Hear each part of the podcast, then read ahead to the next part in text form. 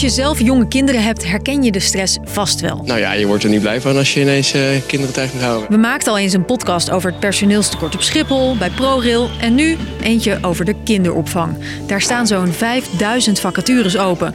En wie nu zijn kind wil aanmelden, hoort vaak... Sorry, maar over anderhalf jaar uh, ben je de eerste. Of, als het een heel populair kinderdagverblijf is, over vijf jaar bent u de eerste.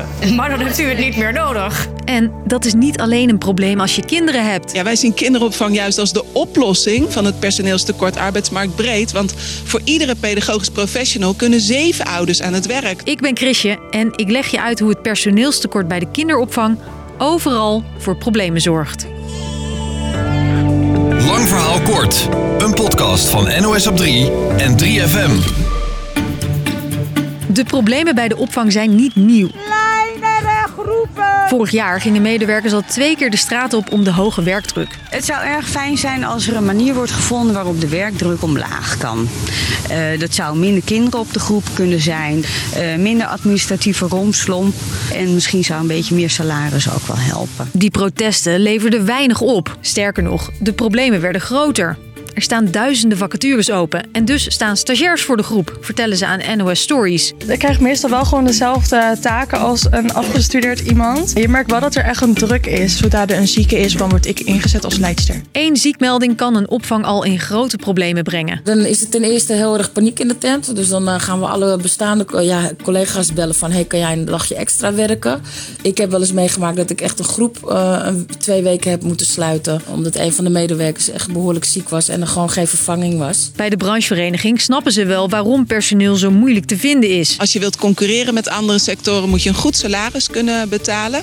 En dat betekent dat, je, uh, uh, nou ja, hè, dat de overheid ook een realistische prijs moet betalen. Ook iets moet doen aan de werkdruk en de regeldruk. In Amersfoort is het probleem inmiddels zo groot dat de kinderopvangorganisatie daar verschillende contracten met ouders heeft doorgescheurd. En zo'n 200 kinderen zijn na de zomervakantie ineens niet meer welkom. Ook als je geen jonge kinderen hebt en niet in de kinderopvang werkt, merk je die problemen. Je hoort de branchevereniging nog een keer. Ja, wij zien kinderopvang juist als de oplossing van het personeelstekort arbeidsmarktbreed. Want voor iedere pedagogisch professional kunnen zeven ouders aan het werk. Daar kan Elger over meepraten. Hij is net vader geworden, maar kan nergens opvang voor zijn pasgeboren Travis vinden.